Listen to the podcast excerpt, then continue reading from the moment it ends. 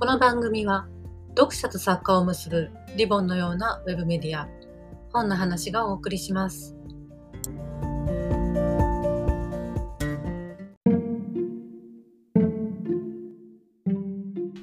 オールの小部屋。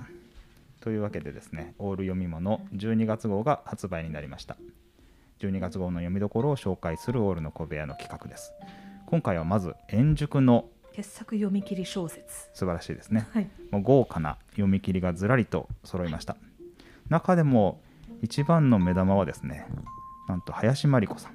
日本大学の理事長就任後の初小説。はい、これすごい見出しがついてますね。これどんな作品なんでしょうか？はい。えータイトルが徳川慶喜家の嫁ということで、はい。最後の将軍徳川慶喜の家に嫁いだ有栖川宮家の美恵子という女性が主人公の、えー短編小説になっています。でこの美恵子が、えーまあ、高貴な方ではあるんですけれどもこの慶喜家の中でいろんなことを諦めたりだとか大変こう葛藤しながら生きていくわけなんですけれどもその内面が非常に、えー鮮やかに描かれていてこのやんごとない皆様の、えー暮らしの中にある定年みたいなものがとても素晴らしく描かれている小説になっています。大変資料も林さん読み込んでくださってこの、まあ、日大理事長に就任されてから大変お忙しいところ夜に執筆の時間を作っていただいて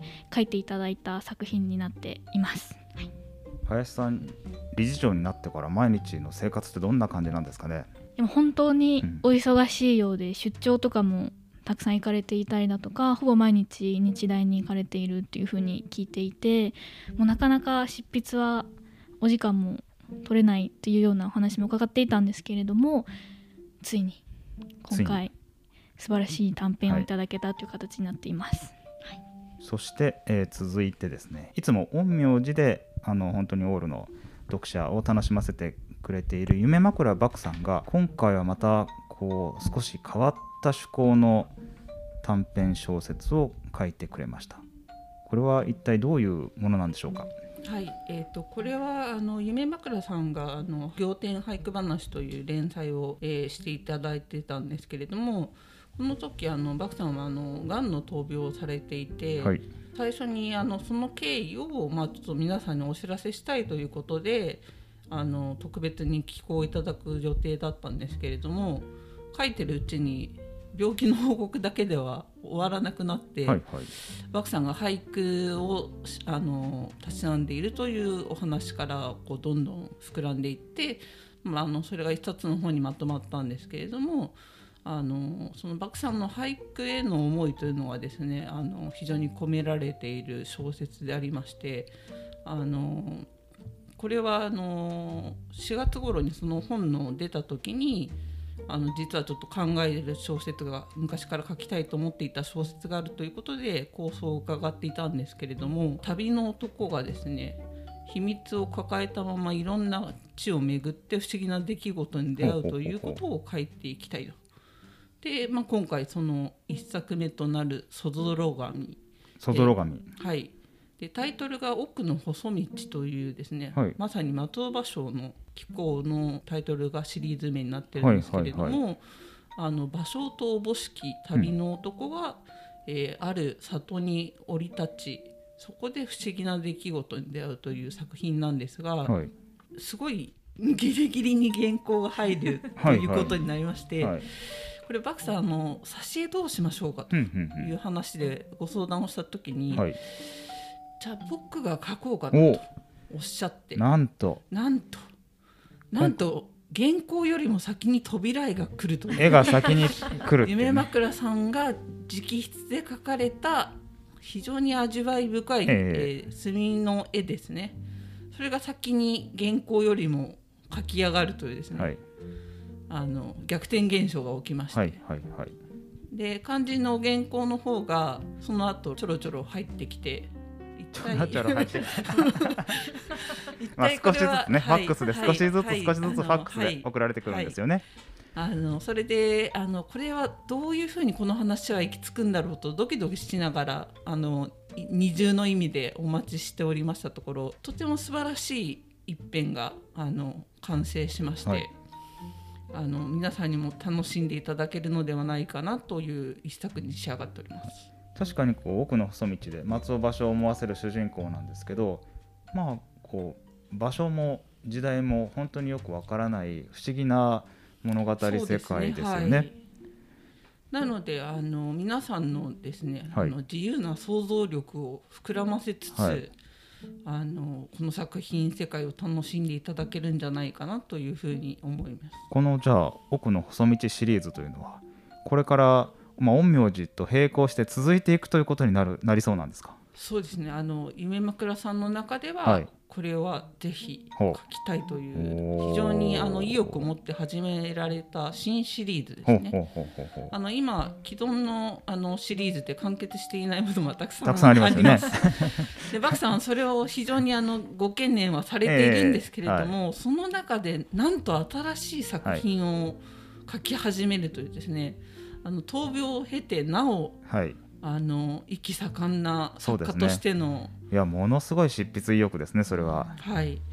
あのやっぱりご病気で小説を書けなかったということが、はいあの逆に反動的にすごい今意欲的に作品に出ているんじゃないかなという気もしますね。ありがとうございますはい。あの牧目学さんの渾身の中編本当に渾身ですよ、はい。何年お待ちしたことか、はい。えー6月のブリブリギッチョという。非常に不思議なはい。こちらもね、よくわからないタイトルですよね。もう短編というより、あのー中編としてしっかりと読み応えのあはい。るボリュームのものをいただきまして、長さも相当ありますよね。ありますね。200原稿用紙にして230はい枚という、もうほとんど一冊の本になってもいいぐらいのはい分厚いボリュームの。そうなんです、はい、しかしここは牧目さんのこだわりであの5月号にいただいたはい。12月の都王子×という作品はいとはいはい「新こと」というシリーズ名でつながっていてこの作品はなので「新こと」シリーズの第2弾ということになります。で6月のブリブリギッチョ。これが、えーまあ歴史教師の私っていうのがあのフランスから来ている交換留学生ではないけどこう教師の交換プログラムみたいなのでフランスからやってきてるソフィーっていう女性の同僚を京都に案内するっていうことになります。でそこにあの東吉郎っていうお調子者の教師が僕も一緒に行きたいですっていうことになって、でまあその3人で、えーあの本能寺の変の足跡足跡を巡るツアーをするんですね3人で。でまあその辺りのこう京都の楽しいちょっとした遠足みたいなのもあの牧目さんが書くと非常にユーモアがあって読みどころなんですけれども。このね京都の史跡を巡るツアーのシーンがまあめちゃくちゃ面白いですよね。楽しいですよね。楽しいですね。最高ですね。このままずっと読んでいたい。あのご本人もこのままずっと書いていたいみたいになっちゃってあの危うく前半だけで本一冊ぐらいの分量になりそうだったんですけどそこをですね牧目さんにぐっとこらえてはい。ストーリーを進めまして、その楽しいですね。あのお寺巡りだったりちょっとこうあのお香行動の体験香りを嗅ぐ行動の体験なんかがあったり、まあ、最後は美味しい京都の居酒屋さんでハモを食べたりとか、でそんなこんなでこうほろ酔い加減であの宿にたどり着きそして目覚めたら全然見覚えのない館だった、はいはいはい。ここからもう一気にもういわゆる巻き目ワールド。謎の館物になるわけですよね。そうなんです。はい、館でしかも起きて何か聞いた気がするって思って部屋知らない豪華な部屋を開けてみたら死体を発見すうんる、であのいわゆるあの西洋の名探偵ものでよくある、はい。あの豪華な食堂に集まってみたら次々と見知らぬ謎の怪しいゲストが集まってくるっていうもう本当にミステリーファンにはたまらぬ展開ではい。話が進んでいくんですけれども、まあここからはねもう本当に読んで驚いていただくのが一番いいかな、はい。というふうに思うんですがあのこれはあのちょっと本当に思いもよらぬところへ着地していくんですけれどもそこの最後のシーン本当にグッとくるんですよね。はい。であとですね、えー、牧目さんの読者にとっては非常に嬉しいいろんな他の作品とのリンクが結構ちょこちょこと貼られています。ほうほうほうほあとですねうはい。冒頭で出てくる先生が大阪女学館の先生なんですけど、えー彼女が大和会っていう姉妹校同士の発表会に参加しようはいとしてるんですが、はいはいこの姉妹校っていうのが奈良女学館なんです。うんで奈良女学館といえば皆さん覚えがあるのではと思うんですけど鹿男青鬼吉のあの先生の赴任先に奈良女学館なんですね。へであのー他にもですねあの大阪女学館っていうのがあってプリンセス豊臣とちょっとつながるところなんかもあったりして、非常に牧目さんらしい力作です。お楽しみいただきたいと思います。本当にこうさっき構想何年かという話ありましたけど実質本当に何年ぐらいかかったんでしたっけ？構想だけだったらはい。10年はあると思いますね。10年前には私もう話ははいはいはい。伺ってるので、もうその間ね何度も何度も京都取材を繰り返し、まあ、その取材の成果が本当に細部のディテールにたくさん生きてますよ遺ね憾なく。遺憾なく生きてますね。本当に京都を歩いてるような気持ちになれる作品だと思います。そして、えー気鋭の読み切りという意味では清原慎さん「金の卵の衝突実験」といういう作品もございますね。はい、はいえーこれはですねあの定時制高校が舞台の、えー連作なんですけれどもあの定時制高校には、まあ、いろんな世代のあのいろんな環境の方が集まって、まあ、あの勉強しているわけなんですけれどもあのその一人一人の背景を描きつつ彼らをつなぐのが、えー、と科学部はい。のあの先生なん顧問の先生なんですけれども、えー、とその今回あの登場するのは、えーとまあ、一番年上のあの60 70近いあの、まあ、金の卵というのはですね集団就職であの上京してきた人たちのあの名前としてあのご記憶の方もいらっしゃるかと思うんですけどその金の卵の一人として、まあ、やってきた人が、まあ、今定時制高校に通って日々熱心に学ぼうとしているんですけれども、定時制高校はいろんな生徒がいて、まあ、やる気のある人もいればもう本当に、まあ、来てるだけという人もいてあのその熱心に学ぼうとするそのおじいさんに対して、まあ、ちょっと非難の声が上がったり、まあ、衝突が起きてしまったりというところがあの始まりになります。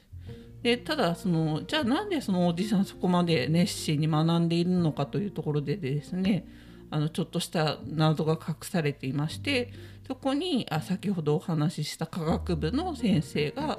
えー関わってくるというですねあの作品なんですけれども、まあ、井原さんといえばやはりあのサイエンスものが非常にあのお得意な方であのしかもそれが必然的にそのお話の筋と絡んでいるので今回もその科学部の話とそのおじいさんの人生というのがですね非常に素晴らしくリンクしていて読み応えのある一作になっています。ありがとうございます。12月号からは、まあ、待望の新連載も始まりました。天童新さんの「ジェンダークライム」という作品なんですけれど、はい。これはどんな連載なんでしょはい、えーこの小説はですね、えー警察小説になるんですけれども、その中で、えー警部補の倉岡と、えー芝という2人がバディとして、えコンビを組んで、えいろんな事件に立ち向かっていくそういったお話になっています。でタイトルが「ジェンダークライム」ということで、まジェンダーに関する問いかけといいますか世の中に対してのこの今ある不均衡に対して天童さんが考えていらっしゃることがすごくたくさん詰まっていましてこの天童さんご自身もかなりそのジェンダーというものに対して、えー関心を持っておられてこの警察小説っていう形を取りながらも強く、えー意識されながら書いていらっしゃいます。でこの扉絵なんですけれども、うんはいはいこう見ていただいたら分かるんですけれどもこう女性がこう描かれていましてこの強い目線でこちらを向いている女性の扉絵になっていましてこの絵にも大変天童さんこだわりを持っていらっしゃいます警察小説っぽくない絵にはなるんですけれどもそれをあえて選びたいというふうに天童さんもおっしゃっていて、えーかなり新しい形の小説になっています。はいありがとうございます。今、あのオール読み物では警察小説の連載がたくさんありまして、えー今野敏さんの台北アセット、そして野波朝さんの金太ちという、まあ、どれも本当に面白い警察小説がたくさん連載されていますので、ぜひお読みいただけたらと思います。